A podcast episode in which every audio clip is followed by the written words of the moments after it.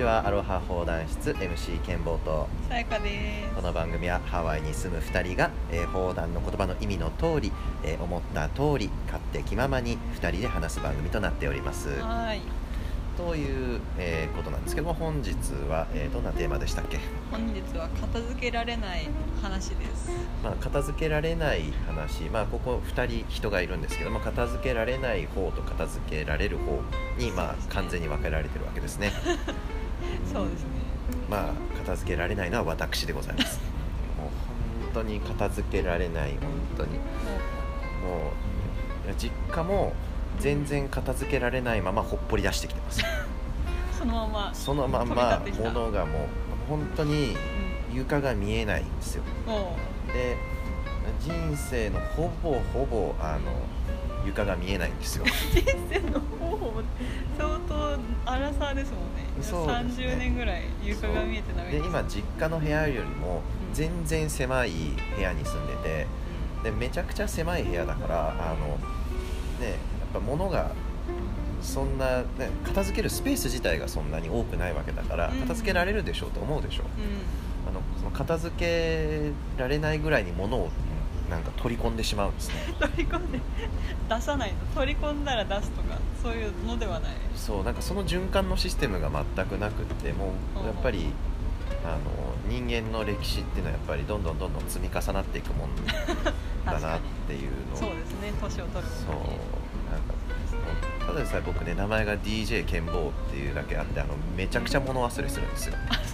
めちゃくちゃ物忘れ忘れするからうん。あの、まあ、健忘症の健忘なんですけど そうそうあすごい名前だよね。のだからなんですかねやっぱそうやって物を放り出しちゃうとその放り出したままう本当になんかいなくなってしまうっていう。なんかね、うん。なんまあ。か必要なものが必要な時ってどうやって取り出す場所は分かる？えーもう大体こんなところにあったよなーっていうところを探してでもまあむ前は結構分かってたんだけど最近本当に分かんなくなってきた。うんなんか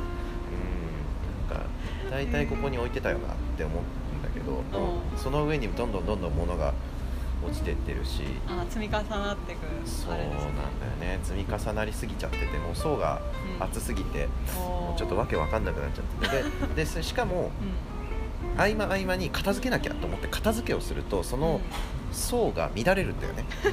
層が乱れるからそのうん。文脈その脈絡がなくなっちゃうんだよね。その物の置かれ方に。うんそうあかのいつ頃これ置いたここに置いたっていうのがあの時崩れちゃうと。ああしてたからなみたいながなってくるとそう片付けをすると物をなくすんだよね僕いつも。なんか片付けた結果なんか何がどこにあったか分かんなくなっちゃうみたいなのが結構あってなんか元からなんかね目に見えてないものはもうないものと同じだと思ってるところがあるらしくってうん。なんかそれってなんか赤ちゃんもそうらしいんだけどなんか赤ちゃんってだ。なんでいないいないバーをするとそんな喜ぶのかってあの赤ちゃんにとって顔を隠すっていうことはうん。もう完全にあのその人がいなくなってると同じ状態らしくってだからその人がうん。一瞬いなくなってまた出てきた。っていう認識になるんだって。はうんなんかまあそれと似たような感じであ 例えが。なんか僕の中でうん目に触れてないもうんのはうん。存在してないも同じみたいなところがあってなんか本当に存在忘れちゃううんうん。だからなんかそのしまってるとしまったままにして本当にどこにあるか分かんなくなっちゃったりすることが多いからうん。だからなんか目に見えるところに置いとこうと思ってポンってものを置いちゃってうん。でそれが あこれも置いとこうこれも置いとこうあれも置いとこうこれも置いとこうっていうのがもうずーっと続いた結果まあねうん。そう。でまああのねあのズボラな人特有のあの手に届くところに全部置いときたいっていうやつもありますね。重なってまああのなんでこの話にしようかってなったのはそのあのまあ最近なのか、まあ、1年ぐらい前かなんかに、うん。その YouTube かなんかに上がってたあのサンキュー達夫さんっていう人と、うん。えー春日太一さん、まあ、サンキュー達夫さんは米粒社協っていうめちゃくちゃまあ俺が好きなあのお笑いコンビあのあお笑いなんだ。お笑いコンビのあのツッコミの人なのかな、うん。そうあのサンキュー達夫さんと折島一平さんっていう人がいて、まあうん。折島一平さんもめちゃくちゃ面白い人なんだけど、へー。もう本当にあの全ての歴史が頭の中に入っててえー、だからもうこの時のあのこの時の何々事件みたいに言うとうあたかも自分がそこにいたかのような形でそん状況説明をしだすみたいな。もう本当にやばい人なんだけど、歴史の先生でもなかなか、もうなんかいないよねもうそれぐらいで歴史もそうだし映画も同じぐらいもうなんか映画のワンシーンこのワンシーンみたいに言うともうそのワンシーンも全部一人でできるみたいな。え一人で全部その演技をやっちゃうみたいな。なんかそう本当にもう天才みたいな天才やん。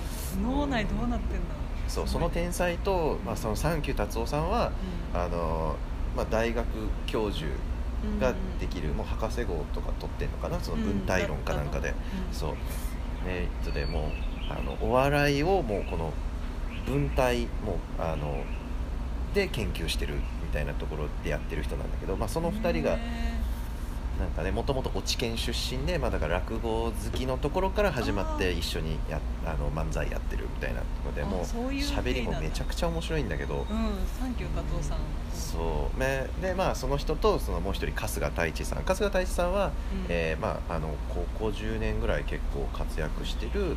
あの時代劇時代劇の歴史を研究してる人なんだよね。でもうその時代劇の本とかもずっと書いててでもうん。本当に、あのいろんな日本にある時代劇のあのスタジオの人たちのそのスタッフの人たちのすごい話とかその役者のすごい、うんあのエピソード伝とか、まあ、そのなんかそういうのをあの結構あの綿密に調べて出してる。なんか、まあまあ、2人の研究家の人たちなんだけども、うん。でで、まあ、その2人がトークショーみたいなのをやってる動画を見てそれでその中のうん。なんかテーマトークをやってたうちの一つがう片付けっていうので。ん。ででこのサンキュー達夫さんもその春日さんもどっちも片付けられない人同士で話すみたいな。どっちも実家暮らしですそうそう。どっちも実家暮らしで実家でもうずっと自分の部屋を片付けられないでぐっちゃぐちゃにし続けてるみたいな人たちの話を聞いててもうずっと分かりみしかないっていう分かりみしかない。っていう状態。分かりみが深い。分かりみが深いっつってもう尊いっつって。って思ってたんだけどもう本当共感の嵐でもうだからやっぱりそのうん。生きてきたら生きてきた分だけのものが全部そこにあるんだよね。で確かに実あったままになってんだよね。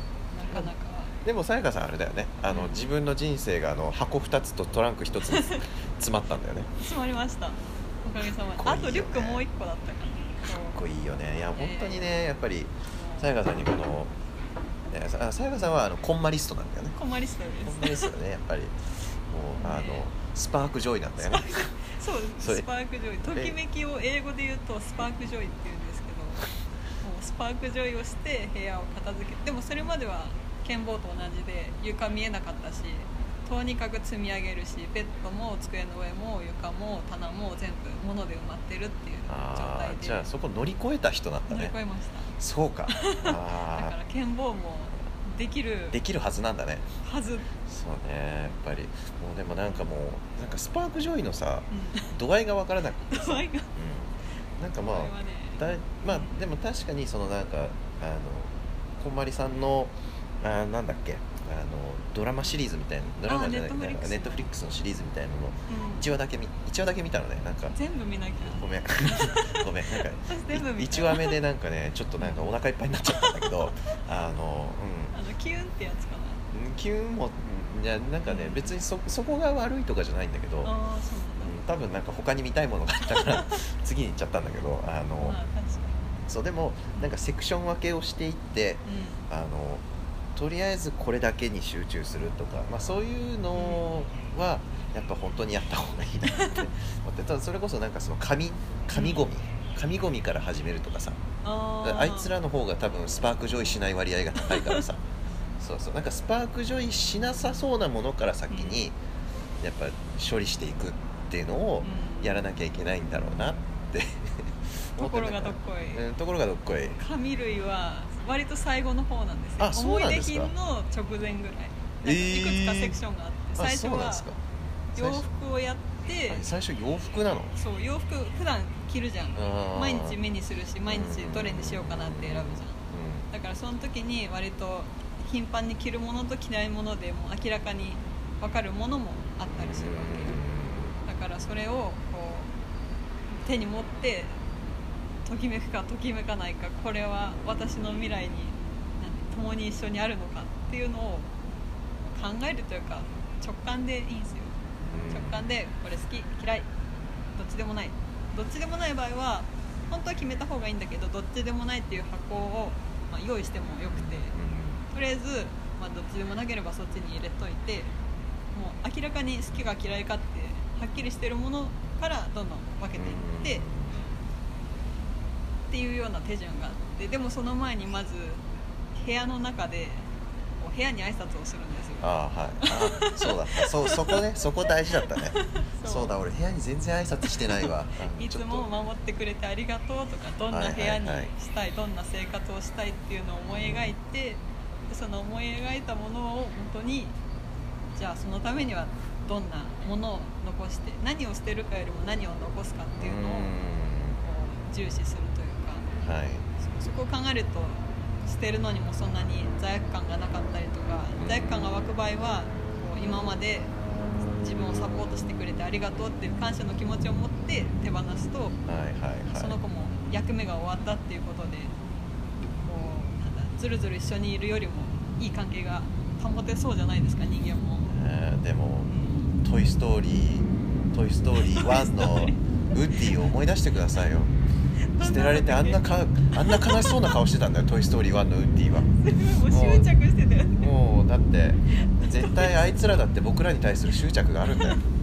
もうね人間が勝手に「ありがとう今まで」っつってやったからって彼らの執着がねなんかなくなってるわけではないと思うんだよね。ごめんごめんちょっとちょっと話がそれだね。いやでもそこはちょっと面白いかも確かにいやまあでも確かにそれはねあの本当に片付けが面倒くさいやつの言い訳ですよまあ気持ちの問題ですね。そうですね。まあいやでも確かにな。確かに。でも服がさ服のさなんかそのうこの服は自分の人生のこの先にうん。共にあるのかどうかみたいな、んうん。そんな服ないな もうそんなこと言ってたら俺裸になるしかない。俺の俺の人生を共にしていくのは俺のこの体しかね まあそんなこう何十年とかじゃなくてもどんな生活をしたいか。例えば私だったらこうシンプルな生活をしたいというかこうなんだ。今着てる服も真っ黒なんだけど持ってる服が黒と白と灰色ででもこれからは徐々に黒と白だけにしようかなって思ってるんだけど。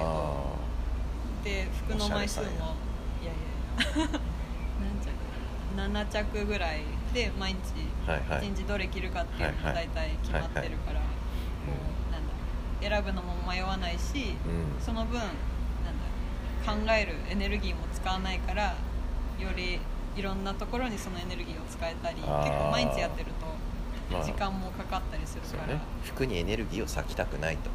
そうですそうねいうことね で好きなものも着るしうん。節約もできる。なぜならこう安いからっていろいろいろ買うよりも好きなものを少数自分の必要な分だけ買うとその方が一個一個のにかけられる値段が上がるね。上がるので、うんって感じですね。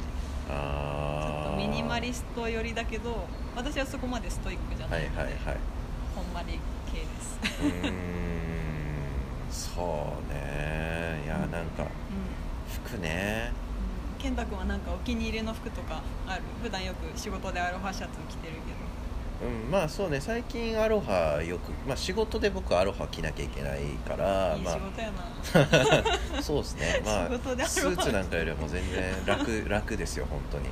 日本でそんなことしたらまあ旅行会社ならわかるけまあまあそういうねまあなんかチンピラみたいな感じだよ そうだね。そうそう。まあそうでも俺本当ハワイに最初住み始めた時はうん。絶対にアロハなんか着ないって思ってたのねなんか俺って本当にあのすごいバカみたいなあの意地を張る時があるんだけど。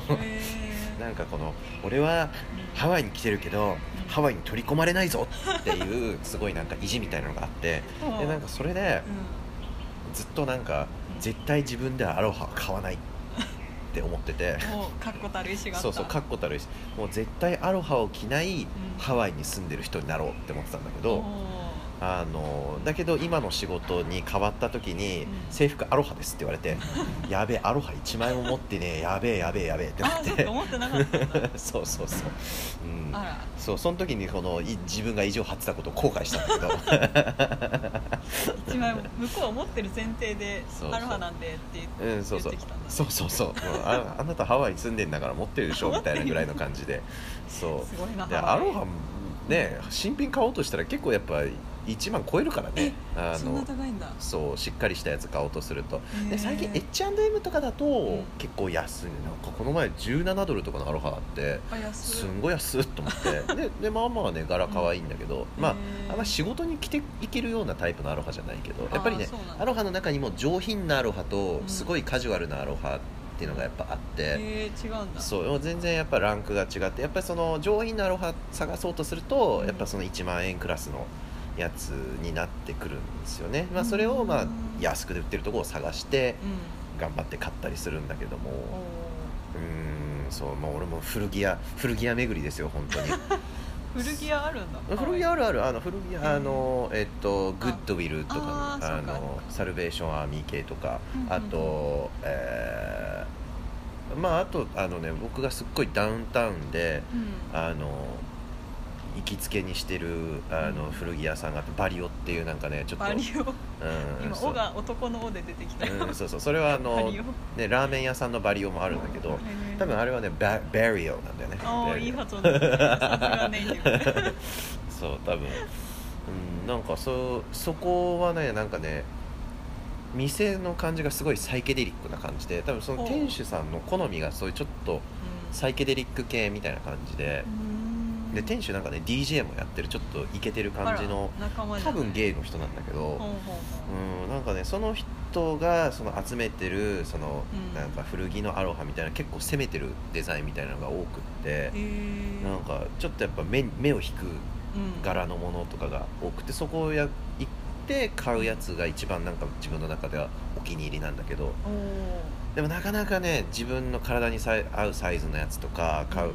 形が合うやつとかうんがないんだけどでもそこ行くと本当ヴィンテージのなんか70年代のアロハとか60年代のアロハとかが売ってたりしてそうするとなんか今売ってるアロハと全然生地感とかが違ったりしてああそうなんだ。そうなんか結構重重たかったりとか分厚めだったりするの今ねもうちょっとやっぱり涼しい感じのあの素材があの涼しい薄めの素材が多かったりするんだけどへえそう。なんかそういうのでも実はなんか日本のアメカジ系の店とか、あのそう日本の古着屋さんとかに行って今売ってるアロハとかの方がおしゃれかもしれない。うん日本のバイヤーの人たちとか多分買ってっちゃうんだよねいいやつを。あそう。だからこっちに売ってるやつが結構微妙なのが多くって結構探さないとなんか、うん、ちょっとおじさんくせえのしかなかったりすよね、あ えおじさん臭いアロハとおじさん臭くないアロハがあるんだ。うん、あるあるあるもうね形からして違うから。う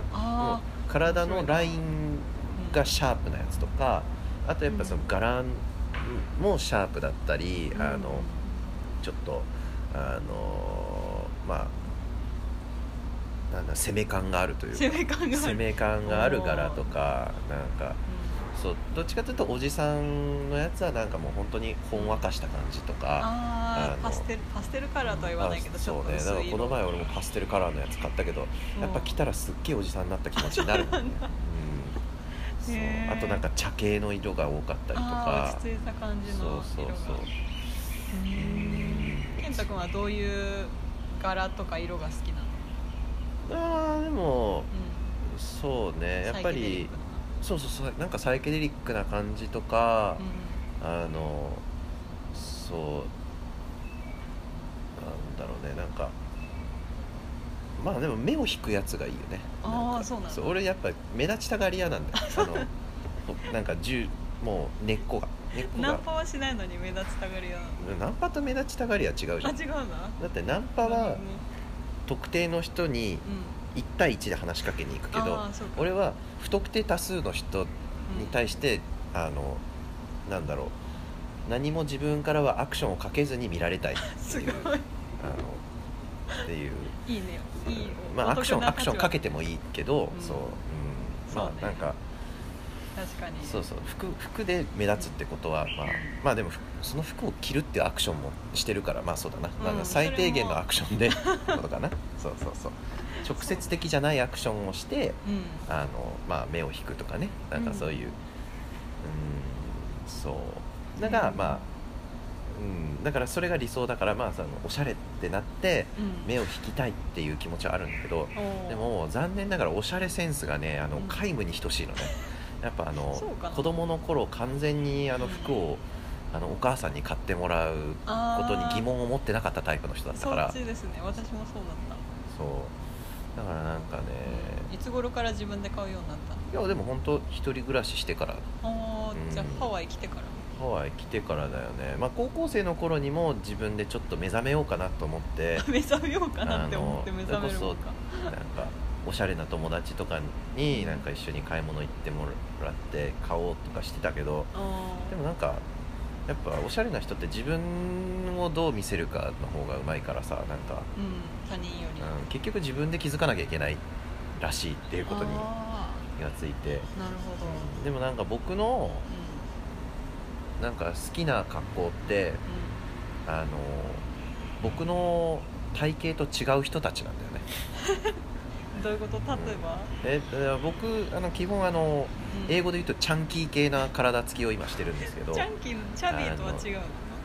まあチャビーかもしれないね。チャビーチャビーとも言うかもしれないけどえー、チあのまあえっ、と数字で表すと168センチで、うん。えー85キロなんですよ私今おお、うん。筋肉がたくさんあるんですね。ああなんてもう ラジオラジオだからすごい優しくしてくれるじゃない？見えないからって、うん。まあまあ筋肉は、まあ、あの適当についてますけど。適当。についてますけどあのまあやっぱ脂肪がやべえわけですわ。もう腹回りがやべえんですわご飯美味しいからねハワイそう。ねそうかな。ご景色もいいしね。ご飯。うん景色がいい。本当にフォロー適当だよね。なんか前回の放送でも言ったけど本当適当なフォローするよね、うん、でそこが面白いけど。外で食べるご飯と家の中で暗く一人で食べるご飯と味が違うじゃないですか。ああまあそういうことね。それで外行くと食べちゃうだまあでも自炊するか健康もうなんか自炊してもう一人でもう自分の好きなものをワッシャワッシャワッシャって食べてる。肉、ね、うん、にもう自分でね大きなね塊の肉をね 料理してそれを自分でワッシャワッシャワッシャって食べてるね、まあ、そういう、うん、そういうやっぱ幸せもあると思うけどね。ああ確かに。そうね。自もう炊の今の発想がもう完全にデブの発想だよ まあなんだけどさやっぱそのうん。自分の多分ねうん。思い描いてる理想像と、うん。あの自分の実際の姿にあのうん。乖離がありすぎてやる気をなくしてる状態なんだよね 自分のあのおしゃれっていうものに対して。ほで、まあ、最近なんかそのう、前住んでたルームメイトの子がちょっとおしゃれな子でなんか服屋さんとかでも働いたことがある子だって。でその子からちょっとずつアドバイスをもらってなんかちょっと落ち着いた寒色系の色で、うん。あので生地がちょっとしっかりめのやつを着た方がいいっていうふうに言われてすごい具体的。あそうなんだと思ってなんかやっぱその子はすごい生地にこだわれっていう。生地なんだ。そうそう全体的にこの生地感が合ってるっていうことがそのうん。おしゃれの実はその違いその他の普通の人とおしゃれな人の違いを出すポイントなんだって言われて。へえ生地は考えたそうことなかった。そうそうなんかね俺もね全然それまで色とかしか考えたそうそうそうそう。こと本当ふでもそうやって考えてみるとなんかその、まあ音楽でいうそのメロディーとリズムみたいな感じで、うん。あの色がメロディーでうん。リズムが生地感なのかなみたいな。わかりやすいかも。そうそう。なんかなんか大体のそのものって俺はそのなんか縦軸と横軸みたいなものがあるって思っててなんかその絵とかもその、あのリズムとしてのフォルムがあってその上に色があるみたいな、うんそのなんか形形っていうものでうん。あのかっこよさみな表現されるものの上にその色がついてて、そこでまた感情みたいなものが入ってくるみたいな。うん。そうその無機質な体を動こ心を動かしてくる何かとそこになんかなんていうの無機質確かにそれを有機的なうん。うんそうだね。のあの心の動きを作り出すものみたいな、うん。そう。でリズムはやっぱりその無機質なもので体体を直接動かしてくるもの、うんうん。で確かにドンドンドン。そう。あのメロディーは感情を動かしてくるものっていうものでなんかそういうその2つが合わさることによっていろんなあのやっぱ芸術みたいなのが生まれてるんだろうなっていうのは思ってるんだけど、まあなんかまあ、その中でその、まあ、俺の中でその生地感っていうものとうん。あの、まあ、生地感と多分フォルムもそこに入ってくる、生地感フォルムっていうのとでその上に色なんだなっていう、うん、ああそうか。生地感フォルムで最後に色。なんかその上をやっぱりトッピングするものとしての色っていうのがあって、だからまずこの生地感フォルムみたいなものにもうちょっとそのフォーカスをしていかなきゃいけないのかなあっていうところにまあ30手前にしてやっと気づいたのかな、うん。ど私まだ気づいてなかった、今日初めて知った、まうんでやっぱでも、まあ、今自分の体のフォルムがなんかやっぱかっこ悪いんだよね、うん、なんか自分で見てて。まあねちょっとまあ今アメリカではさなんか自分のう、あの体の形を受け入れて自分を愛してあげようみたいなのが、まあ、すごい流行っ、まあ、ここ数年流行ってたけど、うん、なんかああそうなんだ、もえう、ね、だからなんだろうえーっとー、確かにアメリカ結構体大きい人多いもんね。そうそう。でもなんかそれはもう生まれつきの体格とかその遺伝とかもあるからもうそうならざるを得ない人たちもやっぱいるわけで。ああそうなんだ。うん。でえー。だと思うんだよ。あのサイズだって多分 剣棒の1.5倍ぐらいの人とかまあまあ全然いるね。全然いるけど。でもそれはもう本当にふまあ彼らがどんな食生活してるかわかんないけど、まあ、そのなんか普通の食生活をしてたとしてもうん。どんどん肉がついちゃう人と肉が全然つかない人ってねやっぱりそのいるんだよね。素質として、ああそうなんだ、うん。で、へうん。だからなんか、そこはもう人間的な素質の問題になってきちゃうからえなんかそこででもそのいわゆるそのハリウッド的な感じというか、まあ、ギリシャ人的なな感じ、うん。そのなんかギリシャの美しさみたいなものをベースにしているうん白人のスラッとした背が高くって筋肉質でみたいなはいなんかはい。あの彫り深くて。そう彫り深くてとかなんかそういうものにまあなんか自分たちの価値を左右され続けるのはおかしいんじゃないかみたいな運動がまあ結構ずっとここ最近あったんだけど、うん。まあ、でもやっぱなんかでもやっぱ自分は痩せてる方が好きな 自分が自分まあ、が痩最終的せてる方が、に自分がどう思うかうんそうそうそうそうそうそう確かにどう。ありたいかそうねいやでもなんかそれこそ今の自分の体の形を受け入れてそのフォルそれに合ったフォルムの服をちゃんと着るっていうことが多分一番おしゃれなんだと思うんだけど、確かにそこで自信がついて自信がついたらもっとアクティブになってアクティブになったら体重が減ってみたいなになったらちょっとずつ体のフォルムもより理想に近づいていきそうな気はする。そういうもんなのかな。自信がついたらアクティブになるの？うーん。自信がついた人間ってアクティブになるの？なんか多分割と。なんだ行動量が増える。例えば運動ってなんなくても何かを作るとか何かを企画するとかとりあえずエネルギーを使う量が増える。もっとアウトプットが増えるからね女の子とご飯行く回数が増えて太るんじゃない？そうね独身男性はそうかもしれない。自信がついて俺あの子とちょっとご飯行っちゃおうかなとかそういうそういうのじゃないの 逆に女の子を意識するからこそちゃんとしなきゃって背筋が伸びたりとか、あーまあそうね。ね、それはあるね。食べ過ぎちゃいけないみたいな、はいはいはい。女の子のペースに合わせるために自分はちょっと量を減らすとかうーん。多分そういうのもなんだ加味されていくと自然となんだ自分の理想通りの体型になっていくんじゃないかな。わかんないけどなっていかないかもしれないけど、なっていくといいな、うん、なっていくといいなって思ったら多分もうビジョンがあるわけだから。うん、そうね、うんいやでも本当に僕最初にハワイ島に引っ越した時はうん90キロ弱あったのね。あそうなんだ。90キロ弱ぐらいあってそこから、うん。あのハワイ島で1年生活してるうちにハワイ島って本当に外食で食べに行くところが全くないのね。全くではないけどまあもうほぼほぼないに等しいから、まあまず外食しないからほぼ自分で自炊してる。うんうん。であので仕事がツアーガイドやってるとその、うん。ハワイ島のツアーガイドってすごい長い時間拘束される仕事だからうん。週40時間働くってなるとうん。あの結構週34日で済んだりする。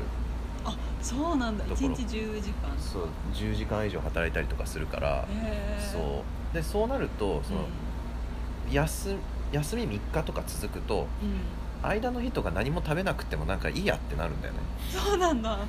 なんかへえ、うん。食べるのめんどくさくな食べるの面倒くさくなってもうずっとラジオ聞いてるだけとかさ。あ なんかそんな日がちょこちょこあまあでもまあそれは遊びに行ったりもちゃんとするよ。外出て遊びに行ったりもー結構しても。女の子はいほぼいなかったけど、うん。そうか。本当仲いい女の子一人ぐらいしかいなかったから。ああまあゼロよりは。ね。うんゼロではなかったけど。そうね。あの。うでそうそうそう。でまあ自分が食べたものもまあ日にその休みの日は日に1食とかしか食べなくってで、ね、食べない日もたまにあってとか。えうん。ででまあ前の日仕事があるからまあちょっとしっかり食べとこうかぐらいとかあとまあ仕事行く前にちょっとし食べとこうかみたいな。やっぱ食べないとやっぱり途中で頭ぼーっとしてきたりとかしちゃうから。うなんだ。そうそうそうそうやっぱずっと喋り続けてるからさ、う んそうだよね。ツアーガイドって声張って喋るもんね俺多分ねそこらのツアーガイドツアーガイドやってた時はそこらのツアーガイドの3倍ぐらい喋ってた。3 そう。多分普通のツアーガイドだったらちょっと休憩挟むところもう休憩なしぶっ通し喋り続けマシンガツアーだったからそう。なんかもすごいね。うなんかね自分のツアーにうん。の運転してる間にどれだけ話を詰め込めるかっていう 挑戦をずっとししてて。であの僕のうん。おばあちゃんがいっぺん、うん。あのしあの僕のツアーに来た時があって。でねそうお母さんとかで。でその時におばあちゃんが言ったのが「うん。あんたは喋りすぎ。休憩を入れなさい。お客さんが疲れちゃうから」っつって、ですごい怒られた。すごいいいアドバイスだうん、そうそうそうそうそう。まあねほんと喋るのが好きなんだよね。でなんかさもう、うん。あの毎回同じ話をするんだけどそのツアーするたびに。でもちょっとね落語をしてるような気分になってくるのね。ツアーガイドしてるとなんか、えー、落語。そう。でまあ僕のそのツアーガイドは結構その神話の話をそのハワイの神話の話を結構いろいろ入れていく話だったんだけど入れていくようなツアーだったんだけどそのなんかハワイで見えてくる風景に合わせた神話みたいなのをちょっとピックアップしてきてあの山にはこういうはあの神様がいてその神様はこういうエピソードがあるんですよとかなんかそういうのをなんか本当にその昔話をガーッと落語みたいな感じで喋るみたいな、まあ、講談みたいな感じかなどっちかというとなんか喋るみたいなのをうん。うん結構やってたんだけどなんかそれをなんか自分の話をどんどんどんどんその研ぎ澄ましていってつ突き詰めていくみたいな作業がすっごい楽しくて。楽しかっそう。なんかたね今の顔見てても楽しかったなっていう伝わってくる。もうとろけてる。とろけてる顔だった。たもう満面の笑みだった。楽しかったんだよ、うん。そうかってなる。そうなんだよね。なんか。すごい。なんかハワイの神話を落語風に話すってちょっと面白いね。なんか新しい組み合わせというか。そうね。まあちょっと落語としてはね、まあ、あの会会落語は会話劇だからちゃんと会話を作っていかなきゃいけない。けど、まあ、僕はどっちかというと昔話を語ってるあ形をなんかすごい、なんかテンポとかを良くしてそのなんか、あのなんだろう声声のその強弱でその演出をバーンって出しつけたりとかそういうのをなんかどうやったらお客さんがより面白くねなんか感じてもらえるかなとか、なんかちょっとでも昔話って実は自由だからあのなんだろう。うん。実はアレンジしてもいいものだからなんていうかそそうのあのまあ骨の部分が割としっかりしてたらそこになんかそのギャグとかを間に入れちゃったりとかしてもそういうアドいいわけだよね。リブなんだ。そうそうそうアドリブとか入れてったりとかさそれその日のお客さんに合わせてさなんか入れてったりとかさそれやっぱねうん。そういうその繰り返しその自分の持ちネタみたいなものをうん。あの話していくことによって研ぎ澄ましていくっていううん。なんかその快感があってね、えー同じことを何回話してもうん。全然違うものになっていくってこと毎回。そうそうそう、うんまあ、全然違うものってこともないけど、うん。でもなんかそのやっぱ昨日よりもいいものになってるっていう実感があったんだよねやっぱり、うん、そうそう喋ってて。なんか客さんはどんな反応だった？のでもまあなんかそのうあの某あのインターネット旅行手あのオプショナルツアー手配サイトのレビューでは あのめちゃくちゃいいレビューばっかりだった。んあら、うん多分俺いた元いた会社の中でうん、一番いいレビューが入っててリピーターとかもいたしやば。その頃のお客さんでわざわざうん。ね、今ことなんかねもう3年ぐらい経った今でもうん。わざわざうん。あのもうオアフで僕の職場まで来て会いに来てくれる人とかいるし。すごいね。もう転職じゃんそれ。だったんだよね。まあ吸ったもんだがありましてね、うん、まあまあまあそこはまあそこはまあてかうん。話めっちゃそれてね？確かに片付けからツアーガイドの。あじゃあちょっと話めっちゃそれたからここら辺にしておきましょうか今日は、ね。はい。これが砲弾ですよ、はい、これが砲弾です。今思ったことをうん。ね思ったままに、うん。勝手気ままにうん。話していきます。ねそれではではでは。今後もお付き合いくださいませ。お付き合いくださいませ。ほなさいなら